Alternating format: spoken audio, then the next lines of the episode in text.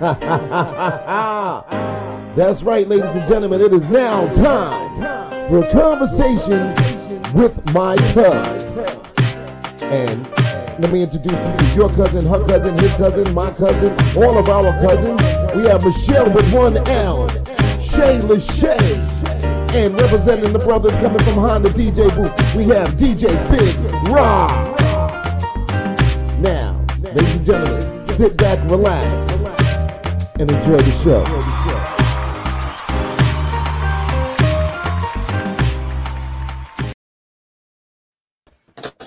Welcome, welcome, welcome to Conversations with My Cuz. What's poppin'? What's poppin'? What's happening, y'all? I am Shayla Shay. And it's me, your girl Michelle with one L. And I am DJ Big Roz, brother love, baby. It's always love here. Go ahead, love. Go ahead, love. Love in the building. Hey. How y'all ladies doing? What's happening, y'all? What's going on? What's going on? Everything is wonderful. Can't complain. How are you guys doing? I'm, good. Uh, I'm trying to figure out. You know, I'm a little jealous. Somebody had a little fun in the sun. I again. did. I did. I went with Again. a very, very good friend to Dominican Republic and had a ball, ate up a storm. I'm ready to take Spanish lessons, figure out how to live that life. Like All right, had como a ball. Okay. Nice. nice. it was really a lot of fun. So that was good. Well, what's going on with you guys? Chilling. I had a, a nice family f- filled weekend. I was Friday, Saturday, and Sunday. You know, I was out with family. And, uh, you know, I don't really go out three days in a row. Like, I want to be in the house.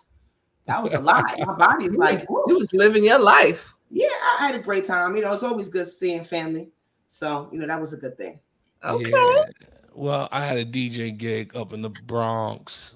Up in the Bronx. Up in the Bronx with the people. You know of that's my Fresh. town. My town. Shout out the whole staff up at Billy's. Had a ball. Uh, happy 50th birthday to my man Stevie Diamonds. Thanks Shout for out, having me and Storm. Storm did his thing. Yeah. Then, you know, I was with my man Pretty Lenny, Ooh. and uh, It's you know, this call it. guy found the after party. Then after that, found the after after party. After Oh, the party, there's an Yeah, after party. yeah, then I, I found I, I found myself uh waking up in my truck about 9 a.m. like I gotta Oh. you you can't tell Where that. were you in the back seat? I laid You know out. what I find to be funny about Big DJ Big Rod? Like he he talks to me and he always tells me bits and pieces of things. He didn't tell me that part of the story. I was in my truck. Until we get to therapy. You know, this, Yeah, this, is, yeah, your- until we- this is my therapy. Tell the right now, therapist, you is it okay to tell somebody? Speak my truth. What's up, fam? Hey, Rod. What's up, Rod? See him in there. See Just I Key. Hey, Just. Key is our Key is gonna be our um Apollo person. You know how did we had that? A she Remember the lady never at the Apollo? misses a show. He's the old lady there, Apollo. The one with the curl on the front of the That's right. She's just gonna be hella cute with her husband. Yes, honey. I Thank you expect that the on live shows. If she's there, I want her in the front row, in the middle. Right, right, right. very supportive. Exactly. Very supportive. Absolutely, absolutely. I see my girl, my my chapter sister Shirls. I see you in Hey, there. Thank you for showing up, girl. yes, all is screaming. Ah! So what's going on? What's been happening in the world? You know, I was missing. I need an update about what happened in New York. Well, we, you know, we didn't. We know we never did our toast yet, guys. Oh, uh, well, I'm doing water tonight. Uh, yeah, me because you overdid it. I need to. I drank almost everything but the ocean in DR. Boy, when I tell you that Brugal was for real. Wrong, boy. Love it. Well, we Yes. I want to toast to um new beginnings, yes. right? Uh one of our cast members got a career change and so we got a little bit of a different thing for tonight because we got to do some little background hustling which we don't like but you know um what you gonna say to new beginnings to elevation right which is what we're all about so shout out about, to that right. Yes, cheers go. to new beginnings. Cheers New to new beginnings. beginnings. And And speak- we oh. talking about the on the couch. We both was about to say the same thing. You know, So about to he do and his uh, wife have a new uh, cookie business uh, called Kyle's Delights. So they've been sending out samples and stuff, and I just happened to get my sample the other day. And it Ooh, let really me show you mine because I didn't eat it yet. So Shay still has hers. So yeah, Oh, that's guys what was in the mailbox. Oops. Uh, yeah, everybody got samples. So go check out Kyle's Delights if you want to hit them up. They, you know, and place an order. Um, you know, they're just starting out. They don't have a website yet, so but you can hit them up at Kyle's Delights at gmail.com. And I can definitely say that there was more than one, and they've been eating, and it's been a great thing. She told me that that's how she snatched my brother was she fed him some cookies, honey. Ah. They Baked. gave them some cookies before the cookies. well, Oh, you know, uh, well, are you are you sure that's what it was? It was the cookies. That's what she told me. or was it the is it was it the cookies or Was the it cookie? the cookie? I don't think so. I don't know. I don't know if you want to co-sign what we saying right I now. want to so, believe hold that she told the truth. That's why on. Right. she's selling them cookies. Because she said to me, "Girl, if you want me to send you some cookies to feed him, I'm sure that it'll work." So she really meant that. I was like, oh, "Wait a minute." I still say it's the cookie, man. Shout out to the cookie. To the cookie lady.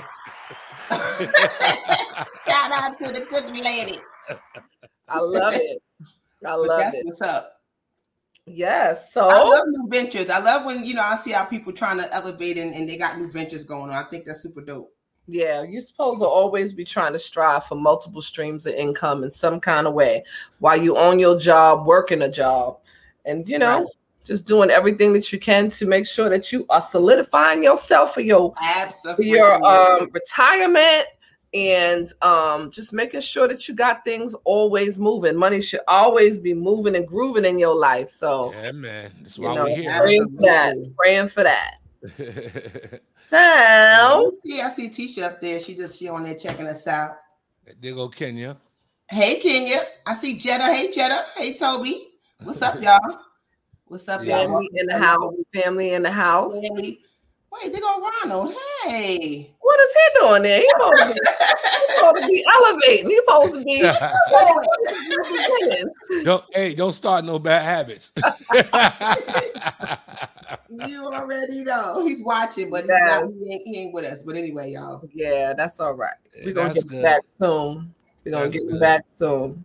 So Come What's on, let's talk about it. Let's talk about it. let's talk about BMF the season. Uh how y'all Well, like how do y'all like how Did do you watch like seven? Did you see seven? I Episode finally seven? saw it, yeah. What you I, thought of yo, I can't. I hate. I, I hate Lamar, man. That dude needs to get it. He needs to get it. I can't Yo, wait till he gets it. But but come on, man. The, the, the, the, girl, come on, man. Really, you love me. I love you you. know, we gotta do it together. I love you. Really? but listen, What part of being gangster is that? that was the '80s, and I was also getting ready to cut the TV off.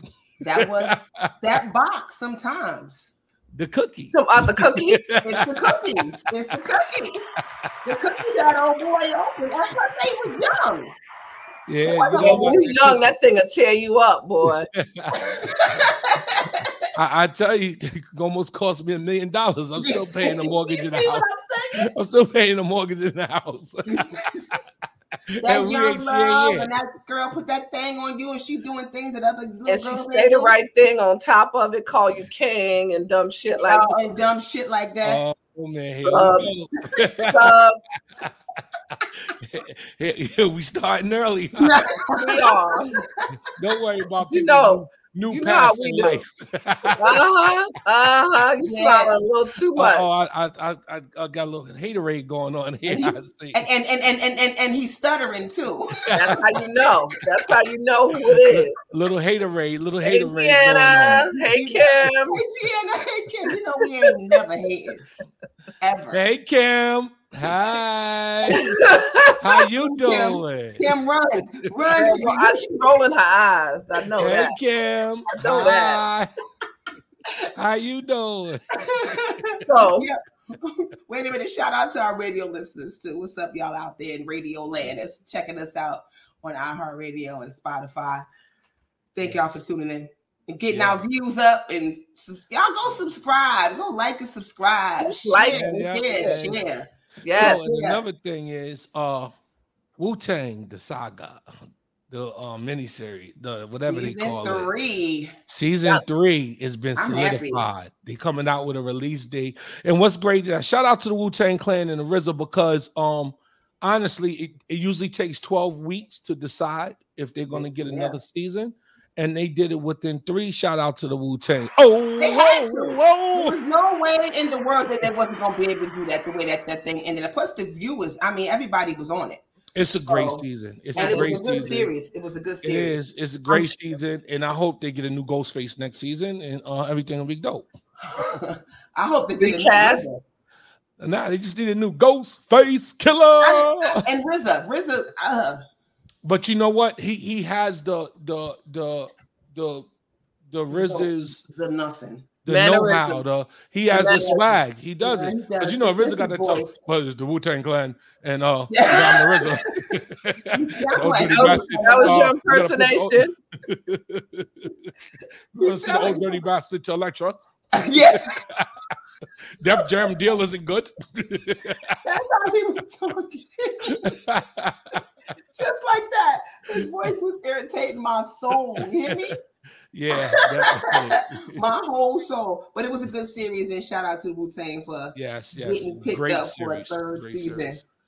Well, I'm glad we talked about that. Y'all know I don't know a thing about it. Oh, she's back. But stop it. Are we ready for the segment? Are we ready for it? I Uh-oh. need to know if you got your vocals on order. I heard the guy on the couch did a great job last uh, week, and uh, so I'm, you know, proud. But here we go. And now it's time for the segment. Let me ask my cuz. Let me ask my Uh, cousin. yeah, take that remix conversation. It's the remix. Can't stop, won't stop. Hey, hey, Hey. rock. Yeah, I go. Uh, conversation. Jay Lachey, till you don't stop. Michelle will one out. Hey, Till you don't stop. Till you- you don't. Till the rock the body rock. hey, Yeah. don't stop. All of a sudden, she want to be down now. Y'all gotta let me Now she want to come to the sandbox and play. Yeah, here she comes. Talking about, hey. I'm gonna come up with something. I'm gonna start. I'm gonna, get, I'm gonna get a ghostwriter to give me two lines. I just need a little bit, just a little bit. Wait, Gerard said you gotta say bong for RZA. bong. Don't talk about the RZA. RZA. I, I, I want to talk about speaking of new beginnings. This also applies to relationships, right? Uh-oh. And certain people in our little camp is trying to do a little something, something, or whatever, right? And so I have a question that you might want to think about before you go there, okay? Because everyone you meet comes with baggage. Now, what I saw was this thing that said you find someone who loves you enough to help you unpack. Hmm. What do you think about that? Should we be unpacking with other people or Hell no. oh Absolutely not. I'm gonna let Rashay go since he started. Absolutely not. Oh Work your Go on, let own know. baggage out, man. I can't deal with my baggage and your baggage, man. That's too heavy. That's Absolutely too heavy. not. That's Too heavy. much. Too much. Ah. well I, I agree with Rashay. I don't it's I don't think you should and when it says find someone that loves you enough to help you unpack, I think that you can find someone that loves you enough to understand that you may have some baggage that you know. But if that person is not working on that and dealing with their own baggage, I don't know if I can love you that much. well let's Toxic. because you know I, i'm always the devil's advocate Toxic. situation. Yes. Toxic. Well, well, let's let's think about it this way. Let's say okay. you got some deep-seated trust issues because you know whatever, whatever your problem is, right? And the person you get into this relationship and you say, "Look, man, I've always had these issues with trust or whatever." Is it the the the other partner or the person that's coming into the relationship should they be helping you to get over that because that's baggage, right? Because you don't come to the date fully. So is that something that you guys can work on, or should they just come to you like you ain't? I got if you got trust issues, baby, I can't help you with that. You're gonna have to figure it out. Hey, you know, you trust me or you don't. Yeah, you know what was great about that? You know, while you was uh, you know, out garavanting in the sun and uh, you know, um getting all tanned. We touched on we touched on that last week and we was talking okay, about uh, you know people. Well, I'm I'm just I'm just saying, you know, while we were working, um, uh-huh. you know, right? you know, doing uh, our y'all, doing our jab, jab. But uh, we was talking about that uh, toxic. You know what I'm saying? And like I was explaining before, uh, when I'm having a bad day, I want to be left alone. I don't want to mess up boo day. You know what I'm saying? Let me okay. just let me just sit on the couch and take my toxic ass downstairs and get me a brew. okay. But okay. what Shay, I get what Shay is saying. Somebody comes in and they express to you, listen, I have trust issues. You know what I mean? Now you know somebody that has trust issues is going to have a problem with that means that you're going to have to make sure that you are letting a person know what you're doing, where you're at. What do do I really want to sign up for that? Exactly. That's a lot to deal with. We're in a relationship, not probation. Wait, Marcus said, Are you willing to ride while the car is in park? That's, That's pretty one. much what, what, you're asking. That's a good one. Leave That's your ass right there. so that means that you stuck with these trust issues. What are you doing about it? Because exactly. I don't want to deal with you having. I, I, every time I walk out the door, you blowing my phone up ten times because you don't know where I am or you think I'm out doing something. That's a lie. That's but true. do you think that everyone comes with baggage though? Like people, we all have problems, right? We all have things that we're working on. So what do you do? Do you not get in a relationship? No, I think okay. My thing is if you come with baggage, you have to be working that out for yourself though. Because even if okay. you come with baggage, because there's no way in the world you can come into right. a new relationship without having gone through something. Because obviously your last relationship didn't work for whatever reason that is. Right. I do think people need t- need time to heal from their past relationships. I never have been a fan of jumping in from one relationship into another because you never really get time to unpack whatever went you went through that last in that last relationship. So you need to heal with whatever is going on before you move into the next relationship. Not saying that you're going to be fully over it, but if you're working on it, you're going to have to deal with that yourself. Yeah, and like I said, we was talking about, uh, you know, people coming into relationships they're broken and they get into these relationships looking somebody to fix them. Listen, right. I ain't God, baby. Right. I, I, know I'm great, but I ain't that. Oh, yeah. yeah. And so, that's, I, I, think that's unfair to ask you know, someone to help. Exactly. I agree. I, I, was just, you know, asking a question, but Ooh, I agree. agree. Yes.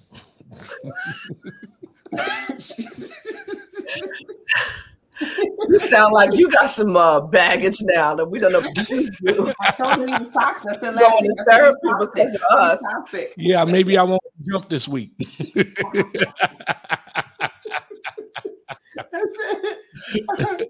yeah, man, that that baggage thing is, is a little tricky. You, you know, yeah, it is. You have yourself up in a trick bag, mm-hmm. trying to help somebody else unpack and deal with your own shit at the same time.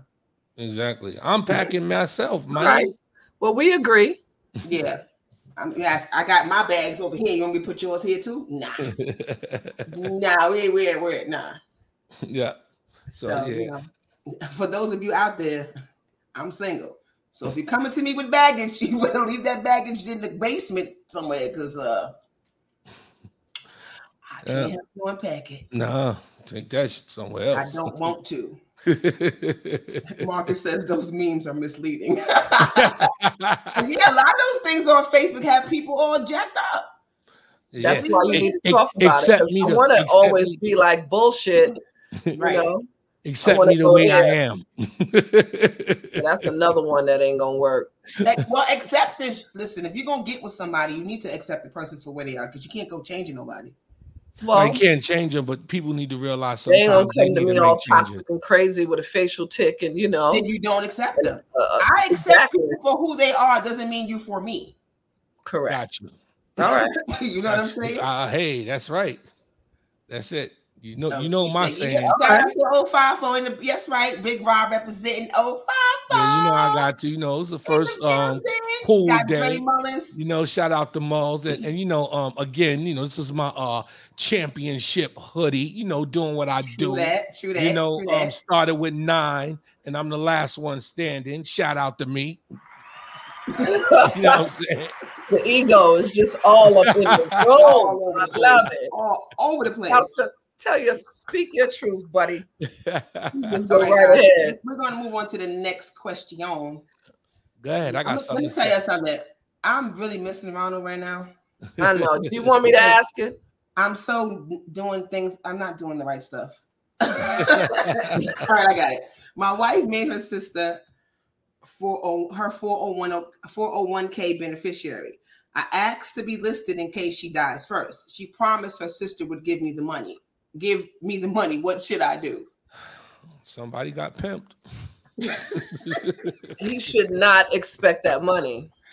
Yeah. And my thing is, that's your wife. Like, why is she making her sister her beneficiary if you guys are married? Well, that to me, that that lays on trust issues, right? Because yeah. um, I mean, he didn't say whether they had kids or not, or whatever the case might be. But the fact that he's saying, give me the money, or if she dies first, doesn't say anything about kids. So let's assume they have none and it's just him. She has no intentions of um, making sure that he's okay because then your living will would would say you know and give my sister some but it's my husband's right so to me uh, what should you do i don't know if you can do anything about it necessarily but it definitely is an issue there, there's a trust issue right there I Agree. Or, Hold on, co- correction. Um, living wills. Uh, if, if you got a beneficiary, uh, your your will is that's not in your probate. So if if you're married and you leave, let's say you leave the guy on the couch as a beneficiary, that has nothing to do with what your living will would do. That you put him mm-hmm. on the thing as the beneficiary. You understand what I'm saying? Mm-hmm. So like if you if you got let's say you got um your sister on your, your bank your banking information as your beneficiary in your bank that that beneficiary supersedes everything in a probate and in a will. Hmm. Okay. Well that's good to know. Yeah, yeah that, that might be a that might be a show yeah, yeah right? well, definitely. Yeah. you know what? I really think that that should, we should do a show on that because that stuff people should know. Estate yes. planning is so um, important, and it is something that um, there are so many areas that we don't know 100%. And so, right. exactly, absolutely something that we should touch on and be able to share information. Marcus so, says, is it trust or a loyalty issue? Well, maybe she don't want him to hit him in the back, hit, hit in the back of the head or something. I don't know. Or she gonna take the money. Thinking, you know, if she die first, he gonna go and spend that money with somebody else. Get a young girl or something. I don't know. you, yeah, that that that just raises a red flag for me completely. Like certain people, right? Yeah, you know. We ain't gonna yeah. talk about certain people with their young girls or whatever. yeah. Boys just want to have fun. Yeah. Try to tell people sometimes. I don't know. Aaron said maybe he's the beneficiary on the insurance policy. Um, that's a possibility, yes. but I would think that why would he be that concerned if he's if listen if he's getting something? Well, maybe she split it up too, so it might not be a loyalty issue it, or anything, but maybe she wants the kids to have the 401k and he gets the, the insurance policy, and maybe the son gets the bank account. Well, this is the sister she gave the money to. Right, but what I'm saying, right? Well, okay, I, I get it, but some some people do that. Like, you know, if you're let's say you're going through something and you're you want to be make sure your kids are provided for. Absolutely. And, and, maybe they got kids outside the marriage. So, you know, it could be a little sticky. Like you, you can't love my kids like I love my kids. You know what I'm saying? So Agreed. maybe she left it with the sister to help the other kid. Yeah, it could be a lot, man. I just never know. I guess we, it depends on the circumstances, and it also it depends. I, I just feel like you know if your marriage is solid and your marriage is tight, this shouldn't even be a thing. right? It shouldn't Correct. be. Correct. But It's listen, just like kids- you know, if there's an emergency and who's your emergency contact, and you put my sister and you got a husband, Right. like what? Where is the breakdown? What's going on? Mm. Yeah, Yeah. right. There's definitely Mm. a breakdown. If it, I mean, this can you know, I mean, he maybe did he well, he, he said he asked his wife, and the wife said, Don't worry, you good. Yeah, she gonna hook you up. Don't worry about Don't worry it. about it. Which means that she had a conversation. Don't worry with about it. and was like, "Look here, I'm gonna put you down, and? And if I go, then this is Yeah. the things I need you to do. Go ahead and give him a little five, six thousand. You know what I not mean? give him all the money. I ain't paying for the house for him Yeah. to get a new wife in, so he just get a little bit of change. I need See, you here to y'all go sure I again. See, the married woman- properly. you don't want- You don't want him to have that young girl. They, she like, do you know what? This nigga ain't shit. So You might have did something wrong, man. she might have did something wrong, and she probably You don't like the trust him no more. That's Well, what I, I would- think it's I- a trust issue over loyalty. Yeah, well, I Because, would I have mean, answered. she's still in it, but she like not not with my damn money. You You get my money. I would, I would have Judgment like, "You expect me to go somewhere? What you asking me for anyway? You trying to right? You trying to take me by the head? What's what's good? Like, like, why are we talking about early? And if she was smart, she'd have been like, "You definitely going before me," and walk away. Wait, right. and that was say scary. Else. yeah. Hey, hey, oh, come back here.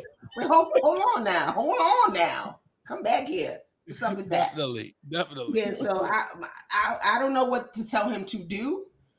Um, I just say you know stack your bread, buddy. Just don't Yeah, like she expect it. You have to believe that it's not yours. You You have to believe that it's not yours. Yeah. and it's nothing that you, you you never had it before. So if you don't get it, you, you won't miss it. I tell you what, though, that would his that sister would be my new best friend. Hey, girl, You going to Walmart? What you want from hollering Walmart? like, girl, I got you. Right.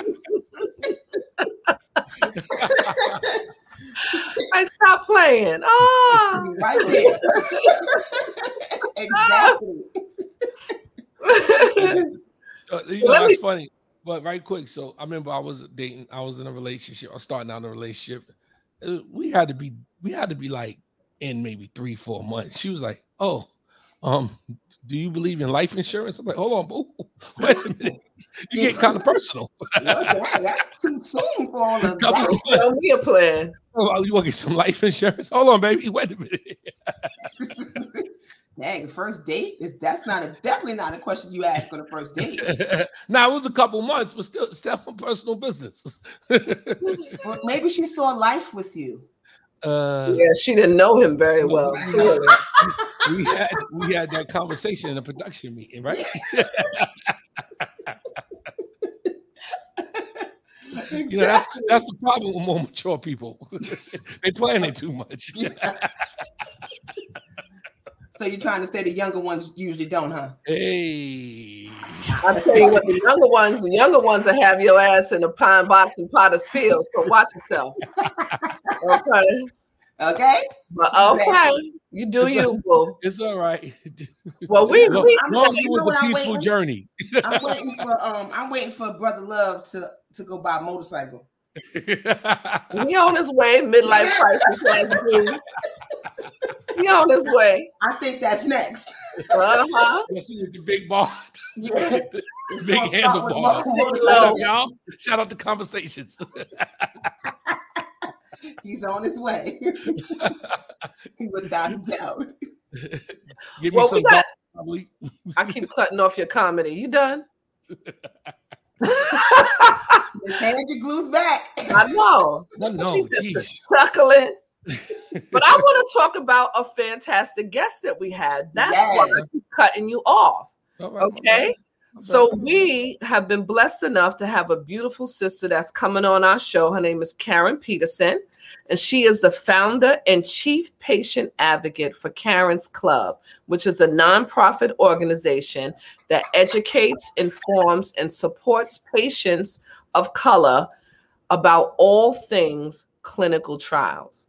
Now, she has a, a little bit more of um, a, a resume, but I would love to bring her on so she can tell us about her story and we can start talking about what patient advocacy is and how it all works out. So, Karen, welcome to the show and thank you Hi. so much for coming.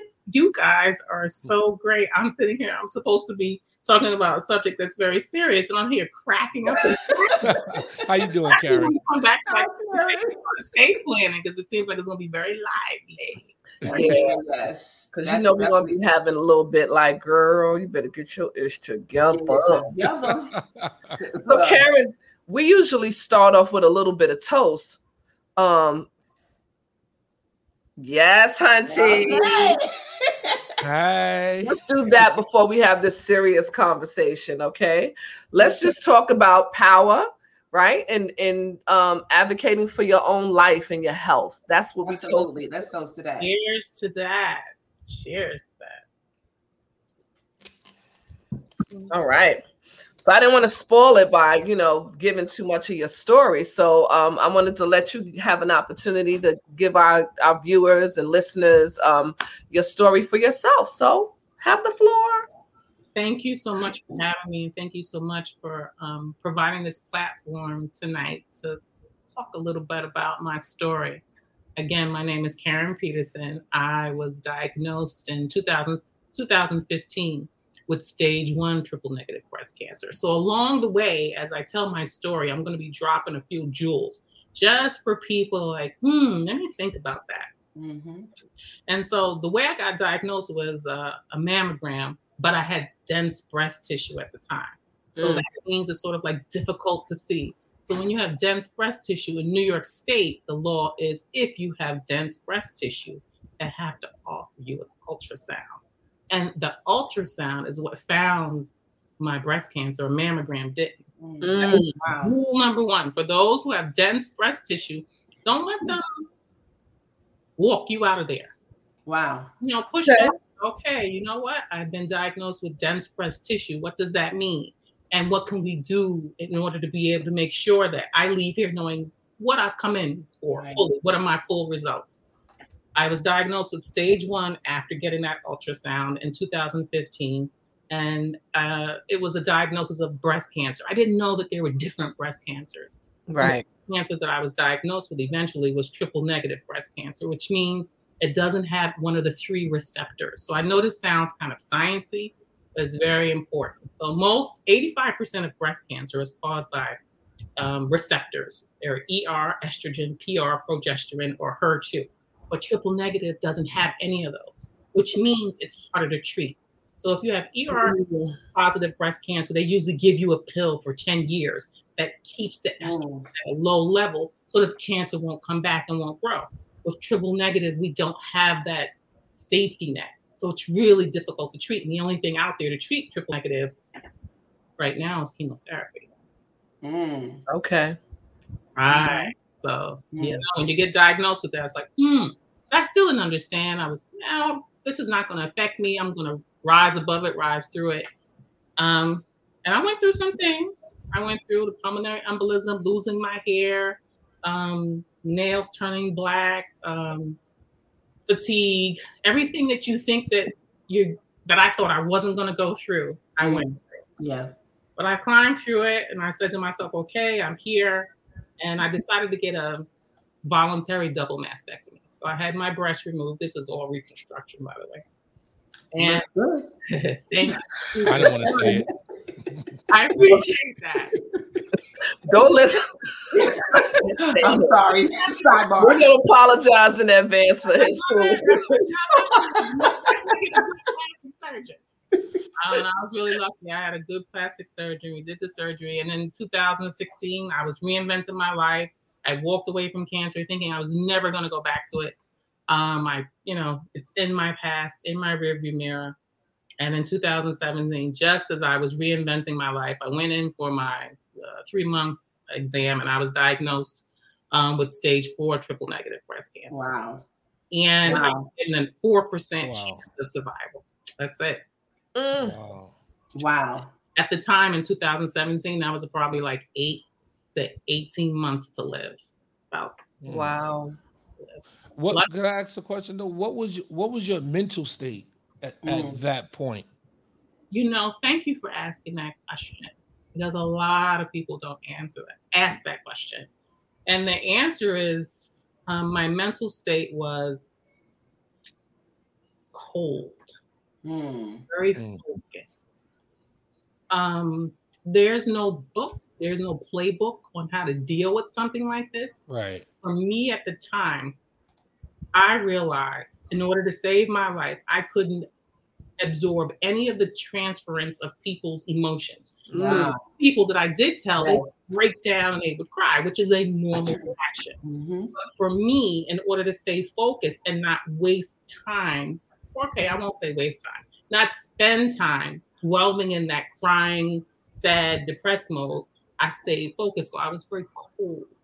I didn't really let anything affect me. I didn't cry until later on down the line when I saved my own life. But originally, I was pretty much, you know, patting people on the back and saying it's going to be all right. I have a plan. I've done some research. I've talked to some people, and um, it's going to be all right. But I was very, very focused and very, very cold. Mm.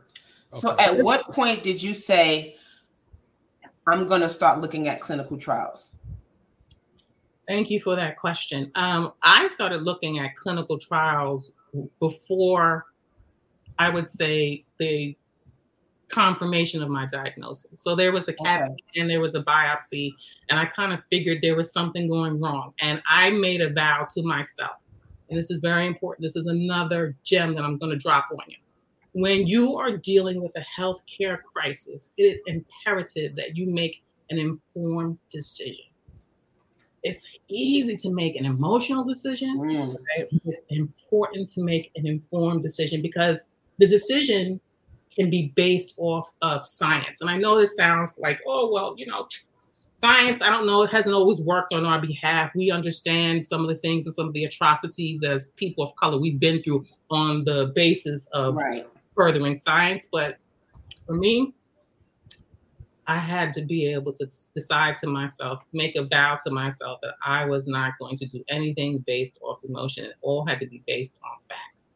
Ooh, that's hard, though. I know that was hard. no, it's not that hard. If your life is on the line, Yeah, yeah. Your life depends on Peter it. showed up sharpening his sickle, it's not Yeah. going to be that difficult. You you gonna Okay. you're gonna make a decision. You're gonna fight for yourself. People often say to me, "Oh my goodness, I don't know if I could do that." Yes, you could. I don't believe can. that one person I've run into would do anything different than I did. You just happen to know about me because my story is such a powerful one. But there's Right. a lot of people out there who are doing the same thing. You just don't hear about them. Mm. Well, I love the I love the part of the story where you were talking to me about the oncologist and you were saying how um, you know, she tried to give you this really sound advice, but you went in there and you had um knowledge that just shocked her and to the point where, you know, you she wasn't the thing, you know. So um tell them about that part of the story because I know they'll find that very, very interesting. my original oncologist indicated that I should I should exhaust all standard conventional care. Those were her exact words because I want to make sure I'm right with this. And if we do that, we, meaning me, because it's not we, we're not going through this together. If we do that and the things don't work, then we can think about the things that you're talking about. And I was talking about clinical trials. I was talking about genomic testing. I was talking about personalized oncology, meaning focus strictly on Karen Peterson's tumor. And if you figure out what's going on within the tumor, we can figure out that there's other options out there according to what's going on with the new treatment. And immediately it was like, no, I don't want to do that. No, I don't think you should do that. And then she realized that I had been talking to other people, but I wouldn't let mm-hmm. on that I was talking to other people because I trusted her. This is somebody I went through my original diagnosis with. This is somebody I wanted to ride with. And here she was standing at the gates, Wow. blocking the door because of, I don't know, I'm not really sure if it was because I was black, it was because, you know, she wanted to play God or, you know, or she just didn't think that I deserved better. Mm. But I think I think thinking back on it, looking back on it, I believe that she probably, if it was a family member, she would have said, yes, get genomic testing. Yes, think about clinical Wow. trials. Because again, I can read like all of us can. whether it's Right. a education or it's a, a college degree. We can read. Folks can read. Right. The when I what I had read was that if I had had too many lines of treatment, meaning if I had went back and did chemo one or two more times, I would have been excluded from the clinical trial. I understood Wow. exclusionary criteria. Wow. Here I had somebody in front of me who was supposed to be my gatekeeper telling me we should do, you know, and then when I voiced that, she was like, Oh yeah, that yeah, yeah, that's true. What do you mean? You just told me a second ago that, that I should exhaust all standard conventional care. That's what you just told me. But the exclusionary Wow. criteria that I just read to you said indicated if you do that, you won't you won't be eligible for a clinical trial. And at the time, That's so scary to me. Yes. Yeah. Someone that you already had been working with with your first diagnosis. So not someone who didn't know you, knew you, and you believed that she had your best interests at heart and still did not provide you with the information that could possibly save your life. it was a moment where I had to decide again, going back to what my mental state was, whether I was going to, you know, go into the whole, well, why did you do this? Why are you doing this? Instead of going, can you please provide me with everything that I need in order to move forward? So I need all of my medical records and I'll wait patiently. I have time for you to gather this up so that I can leave and never walk in this office again. And that's Right. exactly what I did. And I've often been asked in interviews, well, Karen, why did she do that? Or why did you have, like, who has time to sit there and argue with a person who you can't, you have to take, con- I felt like I had to take control and I couldn't take, take, that was a situation I couldn't control was how she wanted to view the treatment that she wanted to provide or advise. Right. I Right. control that, but I can control where I wanted to go and what my choice Mhm. and the Okay. value that I thought that I had. And there's another gem. If you have been diagnosed with advanced cancer or cancer, period, find a doctor who values your voice. Find a doctor who will take the time to have a conversation with you about your case and not treat you like you're a number or you're a part of a, you know, just this one large Viv. Com- collective. yeah. Agreed. and find a research oncologist because although local clinics are good and that's where we get treated at research oncologists have they have access to information that sometimes we aren't privy to at local clinics and i mean we meaning doctors of color at local clinics doctors who are treating us at local clinics because they're not a teaching institution most of Okay. the research is done at a teaching institution so that's where the money is going. And that's where the care and then the new treatments and options are at teaching institutions. So it's nothing wrong with starting at a local clinic because that's where you get your information, your baseline information, and where you trust. But if you've been diagnosed with something that is going to shorten your life, you really want to think hard about where you get treated at. And I would recommend a treat, teaching institution. That's Okay. Well, I, I I love that. And I, I was looking on your website and I noticed um, one of the statistics that you provide states that only 6% of clinical trial participants are African American or Hispanic. That's correct. With advanced cancer, and that's With advanced, that's with advanced cancer. Mhm. Why do you think that is? Is Yeah. is it just a racial thing? Because I know we all oftentimes we want to be like, ah, they don't care about us as black people. Do you think that that has something to do with it, or I think it has a lot to do with trust and skepticism, and we have a right to be Right. skeptic. Right. We have a right to be distrustful. It's not something that we inherently wake up and go, you know what, this I just want to trust that I don't want to access the best healthcare. That's not how we wake up in the morning. Right. going, That's I don't want to trust that I can go out and get the best doctor I can, and that I'm working really hard and paying for this insurance, and I don't want to trust that I can get the best, you know, access to you know healthcare possible. That's not how we wake up, but that's what it is because of all the atrocities that are put upon us. And we can go into a whole show about him Yeah.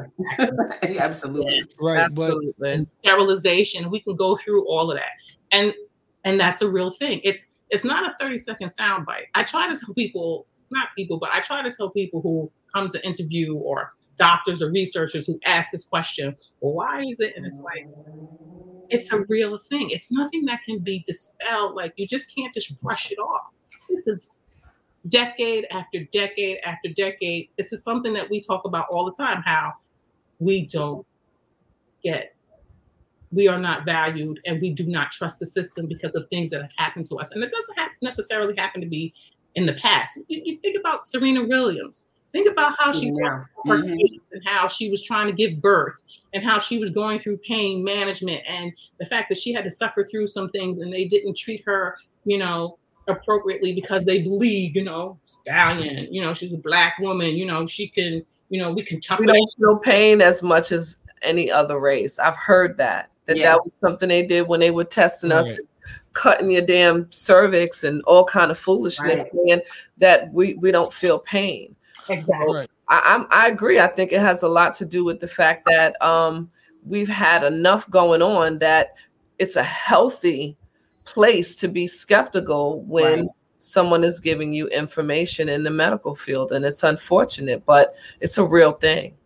Agreed. Right. So with with the clinical trials, right? Um, how do, would it work with like insurance and far as finances being handled? Because I noticed that a lot of the times when you go to these clinics or you go to the doctor, the first thing that comes up is an insurance question. Do you have a copay? Um, so with the with the clinical trials, does it take is it a financial burden? All right, let's see if I can answer that question. With a clinical trial, the clinical trial that I was in, I probably received about half a million, about a half a million dollars worth of drugs to save my life. The drugs were free. Oh, okay. But the doctor's visits, the nurses' visits, the equipment used. So I had infusions. I used to go every three weeks for an infusion.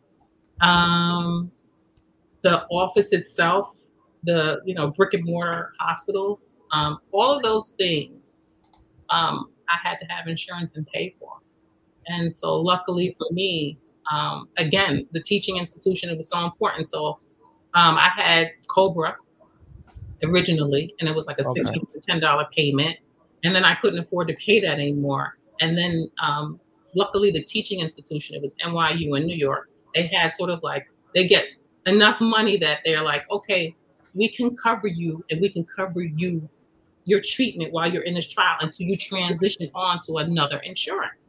And in New York State, if you were diagnosed with breast, ovarian, prostate, I think another cancer. I forgot what the other cancer is. If you're in treatment, if you're um, under a certain income level, um, there is a, a treatment program, insurance that is specifically for those people. And I was luckily able to get in that insurance program. Okay. So they were able to help me out. But yeah, the the drug itself or the apparatus itself, because not all you know clinical trials are drugs. Sometimes they're apparatus. Um, they're free, but okay.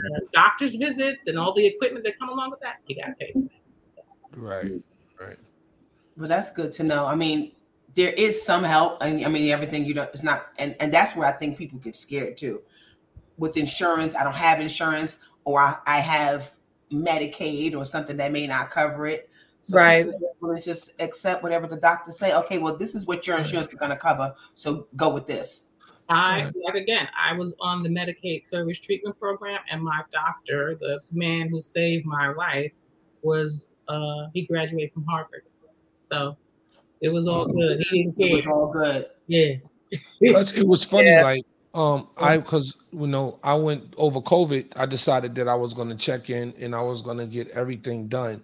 You know, get all my tests looked at, prostate. So I went and I got. I actually signed up to get a colonoscopy and endoscopy. And they was telling me with my insurance at that time, I was 49. You know, I look good for my age and everything, but you know what I'm saying? So, you know, I was at 49, you know, um, they told me I had to wait till I was 50. Mm. And they tried to deny me Wow. to um to get the colonoscopy endoscopy. So she said, "Well, what are your systems?" I said, "Well, I'm bleeding out the rectum." They said, "Yes, yes, we'll turn around," and that's the only reason why they did it. Because wow. I had to really say that because I wanted to get, you know, I wanted to make sure that because black men, they keep saying African American males, they should get tested not at 50, at 45 now. Yeah. Correct. You understand what I'm saying? But the mm-hmm. insurance is, is telling you you can't, you, you can't, you gotta wait. Right. You know? And it's not really all good though. It's it's even though it's the insurance, really the laws. So Okay. a lot of advocacy I do is about laws too. It's about the law. The insurance company is always going to try to, you know, find loopholes in the law, and the law is the one that sets it up. That says, okay, well, you know what, we have, uh, you know, the baseline is forty for breast cancer, and for colon cancer, it's fifty, and yeah, and the insurance company will ride that out. They will We'll ride it out. Yeah. Yeah. The only way that they will make exceptions if it runs in the family, or if there's some conditions, like you stated, like bleeding, blah blah blah. And that's what I said because I had a friend of mine. He's, he he got diagnosed with rectal cancer at I think he was 32. You Mm. understand? So and luckily that he got Wow. he got it caught in time. He, they caught it in time, and you know he's moved on with his life. He's almost 40 now. But if they didn't catch it, what if he said, "I'll wait till I'm 50"? Then what? Right. And that's what I think is so important too, because a lot of times we forego a lot of these tests because our doctors say, "Oh, they'll come back in five years and get retested that," or wait this amount of time. But what about the time that you're waiting? If something You- goes wrong, you brought up such a good point. Um, I feel like we definitely have to take some responsibility for our healthcare. We Yes. have to be advocates. We cannot sit by and go quietly into the night. right? You know, mm-hmm. you have to say to yourself, you know, I deserve this test. I deserve the best healthcare. I deserve an answer. I'm not feeling well. And feel like you deserve to be in that waiting room and you deserve to be seen by that doctor and be treated as if you are a valued, you know, person. And that's very Right. important. And a lot of times, like I said, we will we forego those tests. We'll we'll we'll wait, we'll um pray on it, we'll, you know, They believe the doctor Yeah. oftentimes. Yeah. And that that was one of the things we had talked about as well. That um, I think one of the the biggest problems that we have is that people often um, think that what their doctor says is gold. Yes. And because of that, they don't question it because they don't feel knowledgeable enough to be able to say or question it, right? Because if you mm-hmm. don't know, like I was watching a, one of my favorite shows on TV and it's a little medical thing, and they popped up with a word, and I said, That ain't no damn real word. You know? Like, That's not real. I had to look it up. Like they trying to make up words and make it sound all intelligent. But those are the things that become intimidating to people. Like when you come in and like you were saying, it mm-hmm. sounds very scientist-ish or whatever. very When you come at them with that and they can't even pronounce the thing, Right. right? You say, what kind of can like you said, I just got breast cancer. It, it is. If you bring that home and you start talking about the specifics, how many people, women especially, even know that there's more than one type, unless you know someone that's been through that thing, right? I did not know that until she said it. I did. Honestly. Uh, yeah, I'm learning. I did not know it's that. a thing. It's I a think- I knew because I have a very good friend of mine that just went through.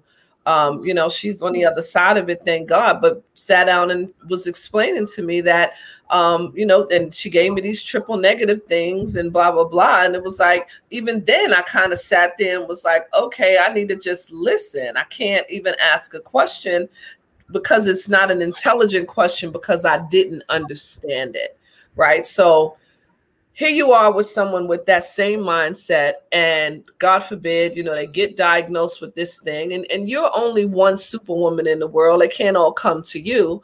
What does someone do right? Do they how do you how do you say i need help and where do you go? Like you know i know you have your website and i, I want you to touch on that as well but you know you're one super superwoman so where are all the other superhumans that we can go to for information Right. right That's right.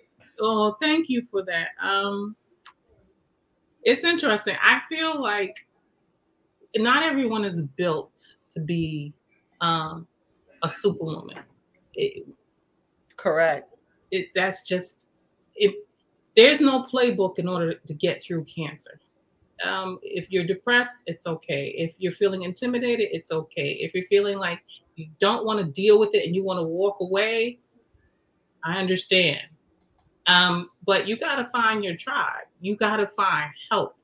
Mhm. Again, there are so many different resources. So you can do something as simple as starting with your clinic social worker, the licensed clinical social worker, or you can go and talk to someone in the support group, or you can reach out to those national hotlines like Share, like Susan G. Komen, like AnCan for prostate cancer, um, for, like Touch BBCA for Black breast cancer. If you want to talk about clinical trials, Karen's Club. There are so many different organizations nationally, and then you have them locally, which could be someone at your church or someone at the local, you know, support group that are there, and that's what they do. It's like mm-hmm. you have to walk this walk alone because not everybody is built to be a super person and an advocate. It's a difficult thing to manage when you're trying to make a decision and you're going through this emotional process and everyone sounds like Charlie Brown's teacher right now. You, mm, go, right. you go into the, you know, meeting, you go into you know, you sit there with your doctor. He's sitting there in the office. You're having a conversation after you, you left the exam room, and they're talking to you. And if you're not, you don't have somebody there taking notes. You're not recording this. A lot of this stuff is just going over your head. And then when you get the test results, the pathology report, I remember what that was like to get my pathology report and to have to stop and Google every other word. But you see, each and every time I did that for myself, I felt empowered. For me, it was about making an informed decision. And okay. I need to be educated. So, but not everybody is built to do that. It's a difficult thing. So you find someone, whether it's like I said, the local clinic, whether it's a support group, whether it's your church, where whether it's a national organization, you and the national organization specific to your cancer. Because there's all organizations that are different, and then some of them are very, very uh, specific. And then you get in there and you tell them that I need help. I want to live. I want to become more educated. I feel like I'm not making the right decisions. I need help in order to do this. And you just start the conversation there. Don't feel like this is something that you have to do alone. I did it alone because for me, that was the only way that I could stay alive at the time. There weren't a lot of people that looked like me who had been through a clinical trial. Most of the stories right. that I was researching when I was searching in 2017 in order to stay alive, they didn't look like me. They didn't come from my neighborhood. They didn't come from my socioeconomic status. But that was okay because I still took that information and used it as I should in my case. How can I mm-hmm. apply what they did and how they moved in regards to asking researchers particular questions and how what testing did they actually get in order to get into the clinical trial and what phase did they go to phase one mm-hmm. phase four phase three and what's the difference with that what are the ramifications in that do you understand the difference between a randomized trial and a trial with phase one where it's very small and you're guaranteed the medicine but it's more risk because they are tweaking it you know what i mean where yeah. randomized whereas a phase three trial it's you're taking your chances you might get the you might be in the cohort, right, that gets the drug initially, or you might have to wait 12 weeks. Do you understand that if you wait 12 weeks, is that 12 weeks that you have to survive to wait for that? Mm, right. So right. you understand these things. Somebody with 18 months, 12 weeks is we don't have time for that. We don't have time for that. Exactly. I need it right now. Exactly. right now. I'm on my way. exactly. Exactly. Luckily for me, I was able to get into the trial 12 weeks after being diagnosed. Eight weeks after that, I got my first scan. Um, the cancer was reduced by 72% and by wow. Wow. Then, wow. Yeah, I've been fine. So I'll be I'm eight weeks away from my fifth year, and I'm mm-hmm. one of tw- I will be, God willing, 12 one of the 12 percent of people diagnosed with metastatic triple negative breast cancer that live to five years. Wow. Oh, that's a congratulations. This is amazing. congratulations. I love this. Cheers. I mean, this is this was so informative for me, and I'm hoping that our viewers are getting yeah. information and, and go check out Karen's website. Yeah, that's what I wanted to talk about. You yeah. started Karen's Club, and that is really about clinical trials. Um, and we definitely want to point people in that direction because there's a lot of information that you give.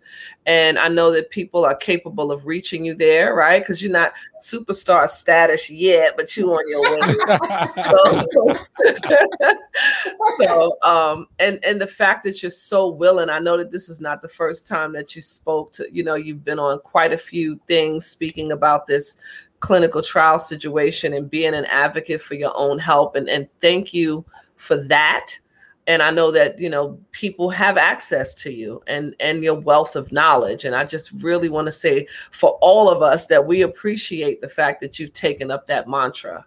Thank yeah. Absolutely. And I don't you know, know if you can see the comments you know, the viewers, they just. I have, I've seen. Yeah. That's why I'm yeah. smiling. I really appreciate it. Yeah. You know, you know I just, Mm-hmm. I just wanted to add too, um, when you go into your doctor, and this is very important to me, what I realize is build a relationship with your doctor. A lot of people are, are really, really afraid. Like my primary care physician, I'm on his Facebook page. We have a very personal relationship. And I realize that he sends me for testing for anything.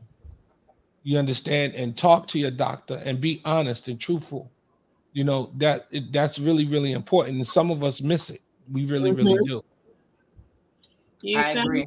have a lot of trust in your doctor and that's so cool. That's so important. Yeah definitely. Yeah. Because you're not afraid to ask those questions you know so because you have a personal relationship with your doctor. Exactly. So, you know it's good to if you have one doctor you know I, my doctors i've been with my doctors for years all of them gyn all of them. So i'm going to walk in there and be like look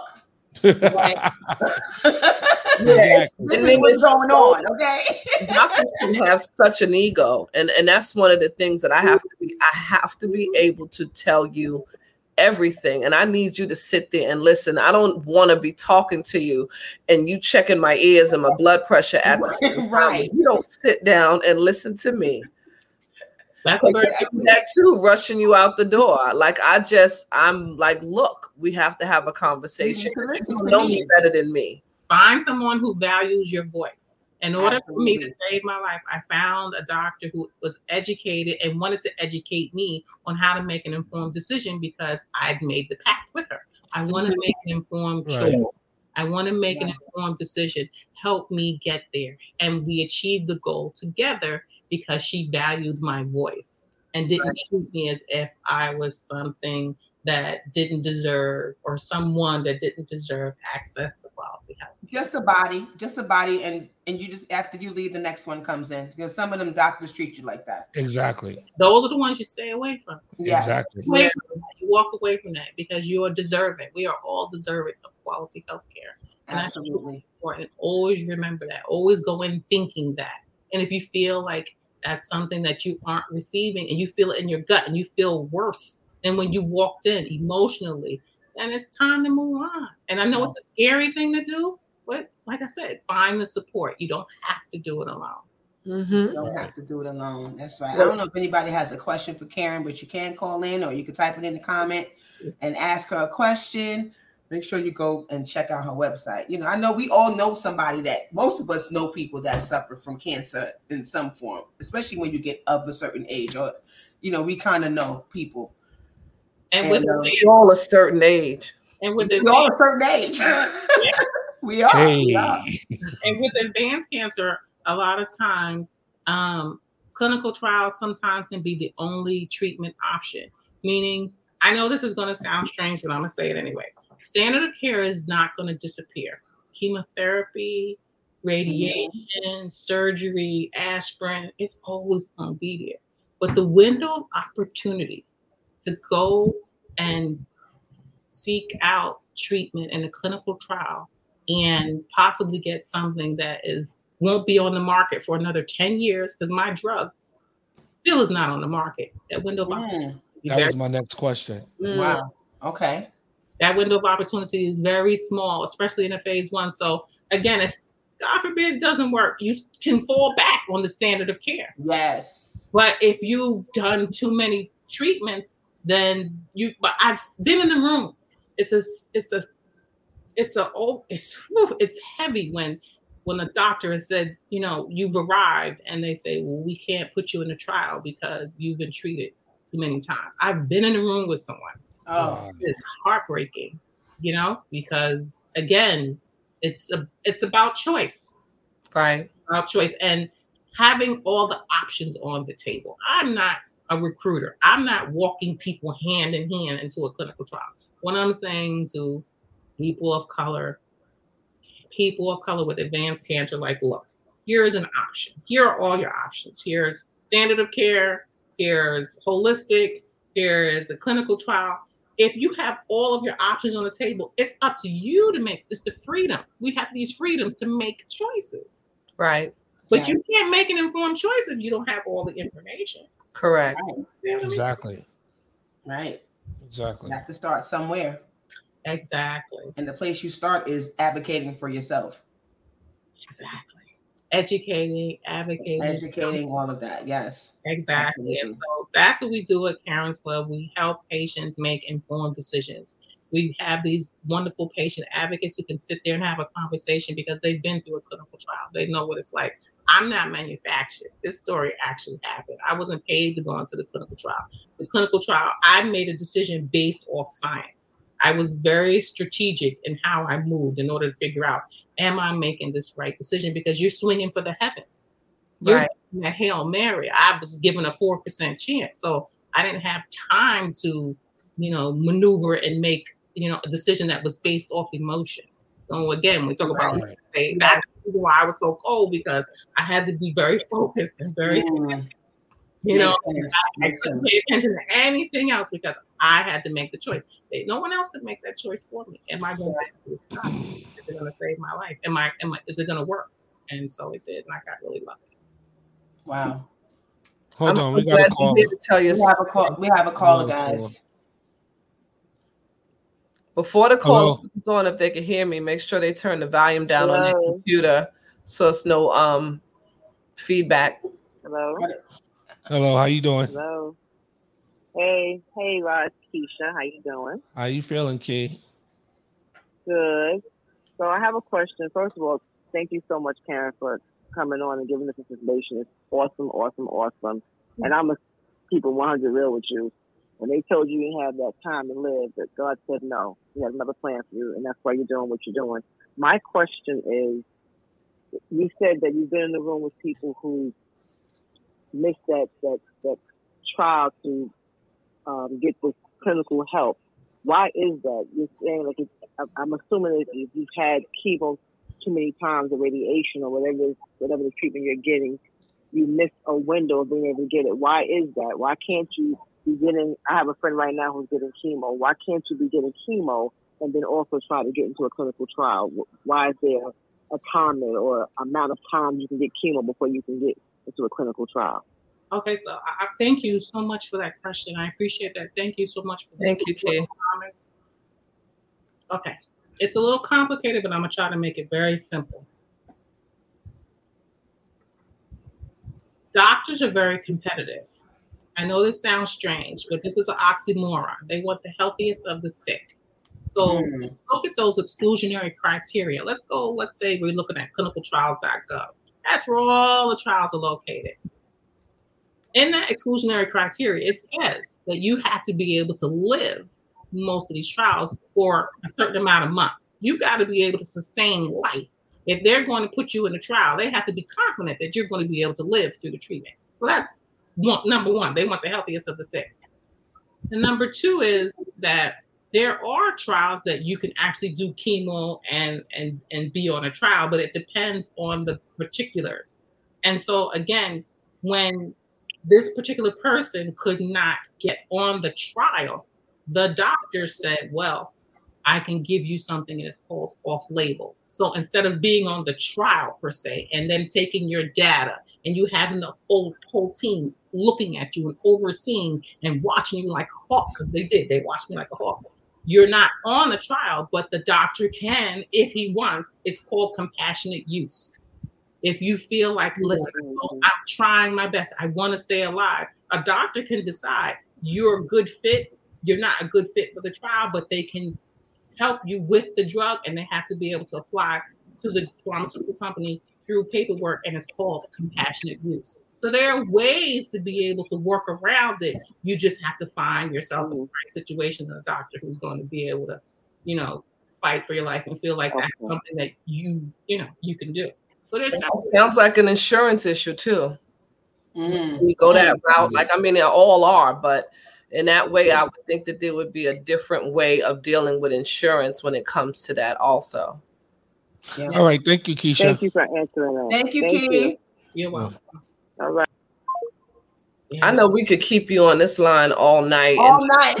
right. Just getting all this information because I mean it's so much. It's so it's such a heavy thing. And certainly we'll never be able to really like, you know, we're just scratching the surface tonight, really understand it. I think the thing that I'm I'm hearing the most is that it is so imperative for us to get out and get information, not to just take what your doctor is saying to you and um, using that to to be our own voice yes. when it comes to our health issues period.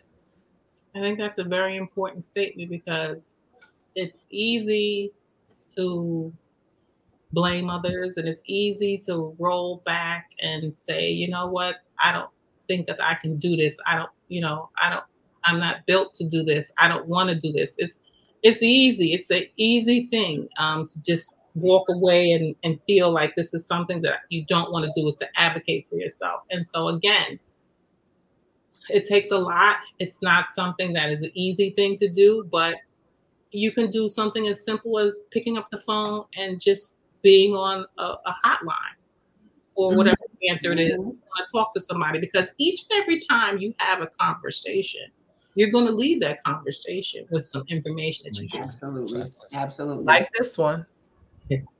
You should anyway. Like this, this was definitely, you know, uh, a seed planted for anyone who, God forbid, is either going through it or maybe one day will know someone or is right. dealing with it themselves. Like we'll be able to look back at this and be like, Karen, Karen.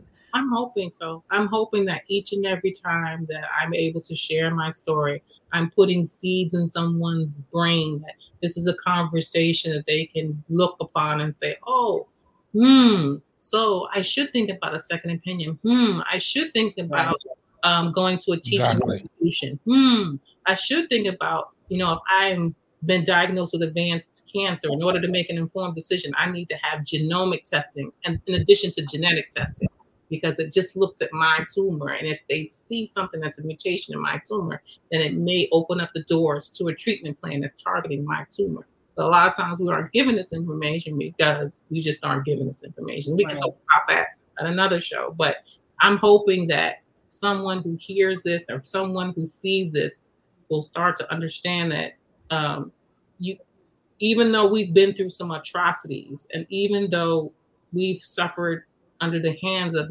the medical institutions in the past that science can be science can be important. Science can be life-saving. I, i'm a i'm a i'm a i'm a cancer research fan. In mm-hmm. the middle of the night that's what i'm doing. It doesn't necessarily mean that i'm looking at things that just involve triple negative breast cancer. The type of mutation i have it's called pms2 it would normally cause colon cancer Wow. Those 2% of people that it caused breast cancer. I found that out in the middle of the night just doing research. Let me see what's going on in colon cancer. What they doing over there in lung cancer. But that's right. just me. I just love okay. it. So, right. Like I said, if anybody ever wants to have a conversation, they know where to find me. That's yeah. right. And guys, karen'sclub.org. You can yes. check it out there. Yes. Um, I had it up. Here we go.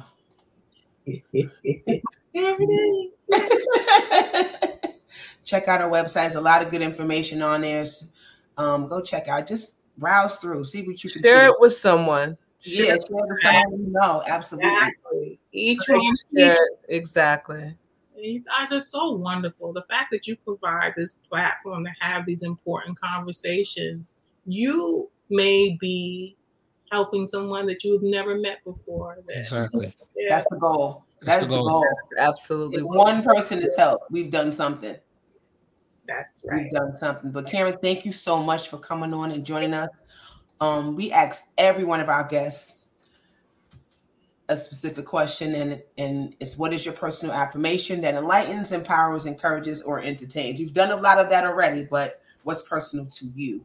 I think I used to have it up on my wall. I took it down when I repainted the bedroom, but I used to have a sign up that says tomorrow provides another chance to do something good and get it right.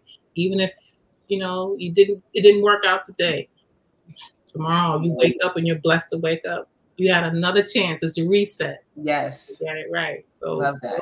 I do too. Yeah, I, I have this saying that says, "I believe in tomorrows." Yeah. I I- believe in tomorrows. Absolutely. Well, we won't hold you, girl. I mean, we could keep you though. I'm telling you. We sure can. So much for this show. I, I just you invite me back when you have this whole uh you know conversation about uh you know the life plans and yes. Yes. I'd be curious to see what's gonna happen. We will. All right, Yeah, well, that's a yeah, yeah. show. Take our Yeah, definitely. Yeah, I got something to say about that. Yeah, we love, know you you love to tune We in. know. Thank you so much for having me. Thank You're you. welcome. Thank you. Thank, Thank you. you, Karen. Good night, Karen. Wow. wow, guys. Wow. That was great. That That's was great. great. That was really great. Yeah. a That was lot of great. information and stuff I didn't know, especially with the breast cancer thing. I had no idea it was different types of breast cancer. I didn't know that. So, yes, to all of our viewers, if you really appreciated what Karen had to share with us and you think that somebody can be helped by that, share the show. Yeah, the page. yes, share the show with someone and let them know that, you know, we have this. Let them know about Karen's website. Um, again, she is, she is one that you could actually just call her. You can email her. She will respond to you. And um, if she's not able to help, she knows somebody that can. So, a wealth of information and knowledge. So, um, definitely, you know, let somebody know. Absolutely. So, yeah. And you guys know what to do. Go check us out on Twitch, Spotify, YouTube, IG, Facebook, and iHeartRadio. Add conversations with my cuz. Hey. Drop us some questions. Leave some feedback. You can always Yes. leave a message on our um and our email address, conversations with my cuz at gmail.com. And you can even call us and leave a message there. And Yep. Ronald, I love you so much, Ron. You don't even know how much I miss you right now. at 201-431-6198. But you're doing a great job. You're, do, you're doing, you're you know, a great job, sister. Ronald does it better. Listen, Ron, He got this little face freezes like, uh. and yeah, I was then- thinking, like, wait a minute, wait, where is that? Because Ronald has Okay. everything up here. He pops I things up. know. I- I miss- Good luck, guys. Have a great show. I'm out. That's right.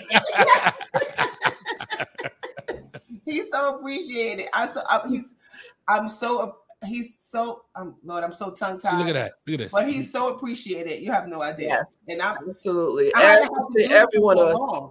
Because Yes. you know, Yeah. And now you don't want to do it, right? I don't want to do this. I know. is- I know. But I want to thank our viewers for hanging with us. I know we you know a little bit We went behind a little we went over. but We went over, but we needed was to worth it. It was definitely worth it. yeah. But as you guys know, we end every show with the quote. And the quote I have today is advocate, advocate for yourself, advocate for yourself. You never know who else you are advocating for. Hey, I love it. love it. And guys, we will see you. Doses. Good night. Peace and love.